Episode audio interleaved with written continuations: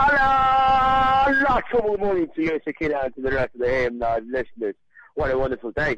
Much less uh, frisky than uh, last week, I think. Mm, but you're sounding flat. What happened? Who, what stole your thunder this weekend? And I'll tell you the truth what happened this weekend. I was terrified with Novak Djokovic, and I know you love him. And uh, I, I really, I, I'm, I'm, I don't understand what's going to happen. He's officially an alien, that guy. Oh. I agree with you. Unbelievable. But anyway, I'm I'm recovering fully from my flu, obviously. But other than that, I'm good, my sister.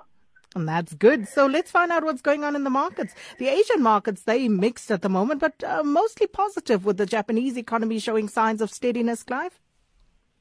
They're loving it, isn't it? It's your, it's your mate, uh, Shinzo, who seems to be on top of things these days.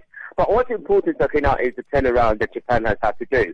Uh, firstly, to try and make sure that they ex- ex- experience uh, a, a, a low uh, inflation period, which has made it difficult for them to grow. For many of these companies that are relying on the inflation numbers to actually crackle up has not happened. And so what's happened now is that the uh, phase two of Abenomics has taken place. It has started uh, as the beginning of June. And so what they're trying to do is bring, bring together these reforms that are going to actually spike uh, the absolute uh, equity market. But not only that, to try and make sure that they inch up terms of the uh, inflationary numbers.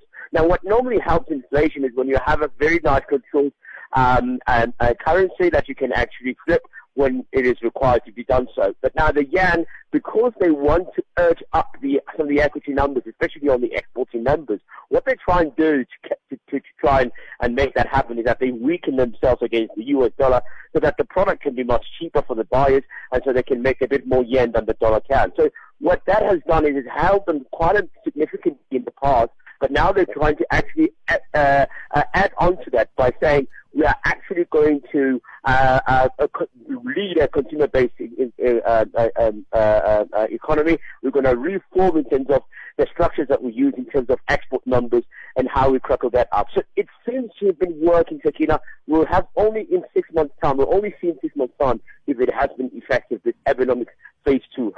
What's your Rambo? You remember Rambo 1, Rambo 2, Rambo 3.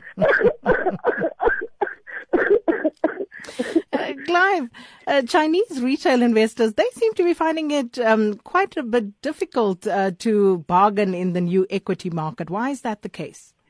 Can you blame them? The markets have gone up. The Chinese local markets have gone up. So normally when you are a retail buyer, for example, you look at where it is cheap, where you can create more value. However, if the prices are already up and they're exasperated by the fact that obviously the yuan has weakened quite significantly as well, even though it has been welcomed in the elite uh, line of currencies. What that has done is that it has made companies more and more competitive. And by making them more competitive, it's becoming harder for a Chinese retail investor to buy. And so it's becoming more expensive for them. And so there's not real bargain that you can get. What they're relying on, Sakina, is data that is obviously, if you look at the Shanghai Composite, that has to do with the yuan weakening. And if that can be the case for them, then therefore they go in and they buy in in bulk.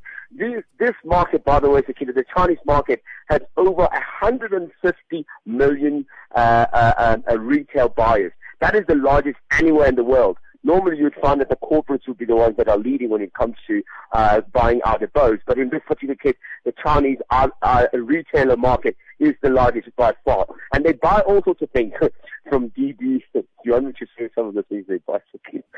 I don't think it's fair. Well, uh, leave Baidu, Baidu, you know Baidu? Ah.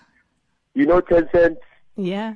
Yeah, that's what these guys are buying. So it is becoming very, very difficult for them to get into the market because the stocks have recently just gone up and they're both more expensive. And of course, uh, data out this week, uh, that's going to be the key to most emerging markets. Yeah, Chinese data to be more precise.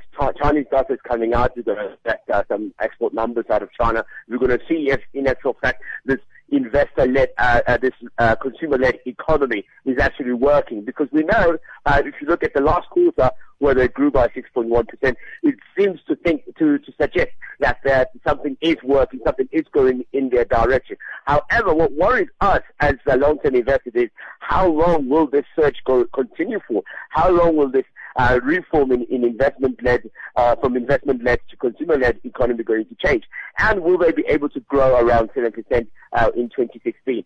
A lot of people are still skeptical, Sakina. They think Chinese people, uh, Chinese government went too quickly to try and change the reforms or to trying to reform their economy. And they should have waited a bit longer. They should have been a bit more steady and should have waited for the market to naturally, I don't know if there's anything about the market, but anyway, they, they should have waited naturally uh, for it to happen. However, this has not been the case. The guys have gone in and they've suggested things that should happen.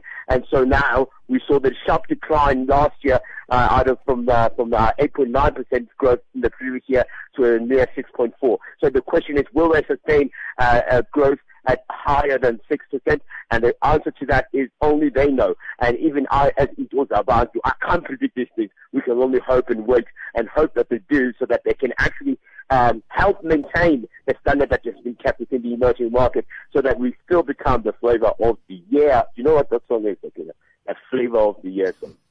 Yeah. So the emerging market must come back and become the flavor of the year again. So I'm hoping that that will be the case. And here I was thinking Dozabantu knew everything. Hey, 11 11. Anyway, we'll wait and see like everybody else, and uh, we'll speak to you again tomorrow. Our market analyst, Clive Ntozabantu Ramathibela.